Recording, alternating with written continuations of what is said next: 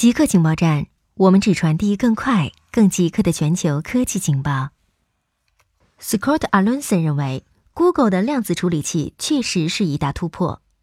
谷歌和加州圣巴巴拉的研究人员本周在《自然》期刊上发表论文，宣布在量子计算领域取得了一项重大突破，展现了量子计算相对于经典计算的优越性。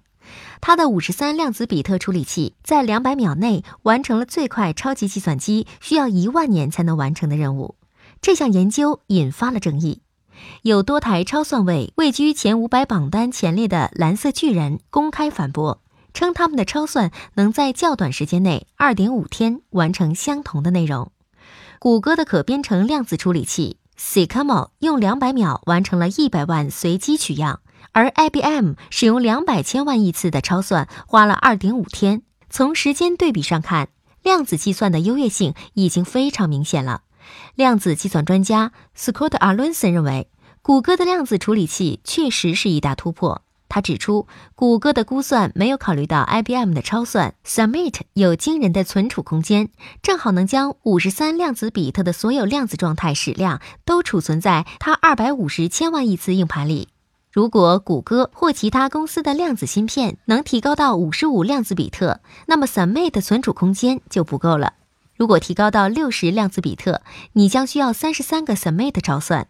他认为，IBM 和谷歌之间的竞争有点类似上世纪末的卡斯帕罗夫对垒深蓝。讽刺的是，这次蓝色巨人扮演的是卡斯帕罗夫的角色。亚马逊的森林砍伐与中国的食品需求。亚马逊的森林砍伐以及火灾是否与中国有关系？部分专家认为有，因为中国是巴西最大的贸易伙伴。二零一八年，巴西百分之七十的大豆出口销往中国，中国也是巴西牛肉的最大买家。希望扩大对华食品出口的国际农业企业已经在巴西一些最不发达的地区进行了大量投资，导致以前的丛林地区变成了富裕的城市。而由于想要利用中国对美国大豆征收的关税和中国不断增长的肉类需求，巴西农民放火烧荒，开辟土地用于种植农作物和饲养牲畜。巴西的养牛场和大豆种植是森林砍伐的最大驱动因素。一些专家将中国对牛肉和牛的需求与之前亚马逊的森林砍伐联系起来，称之为“中国因素”。三星修补指纹识别漏洞，建议用户删除旧指纹。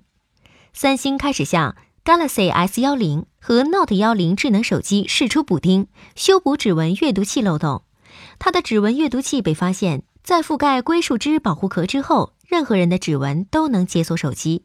问题与超声波指纹传感器识别指纹在保护壳上留下的三维纹理有关。三星建议用户移除保护壳，删除旧的指纹。重新注册指纹，但三星的补丁是否真正修复问题，目前还不清楚，还需要等待用户打上补丁测试之后才知道结果。食盐摄入与小鼠认知功能存在关联，发表在《自然》上的一项研究确认了食盐摄入与小鼠认知功能之间的因果关系。研究发现，喂食小鼠及高盐饮食会导致经过修饰的唾蛋白聚集，而唾蛋白。又与导致痴呆的疾病有关，如阿尔兹海默症，需开展进一步研究，确定该结果是否适用于人类。已有研究表明，过量盐摄入与认知功能障碍有关，是痴呆症的一个风险因子。虽然这一关联背后的确切机制尚不清楚，但血管功能障碍和神经元的唾蛋白聚集都被认为对认知障碍的发展起到了一定作用。固定时间，固定地点，我们下次再见。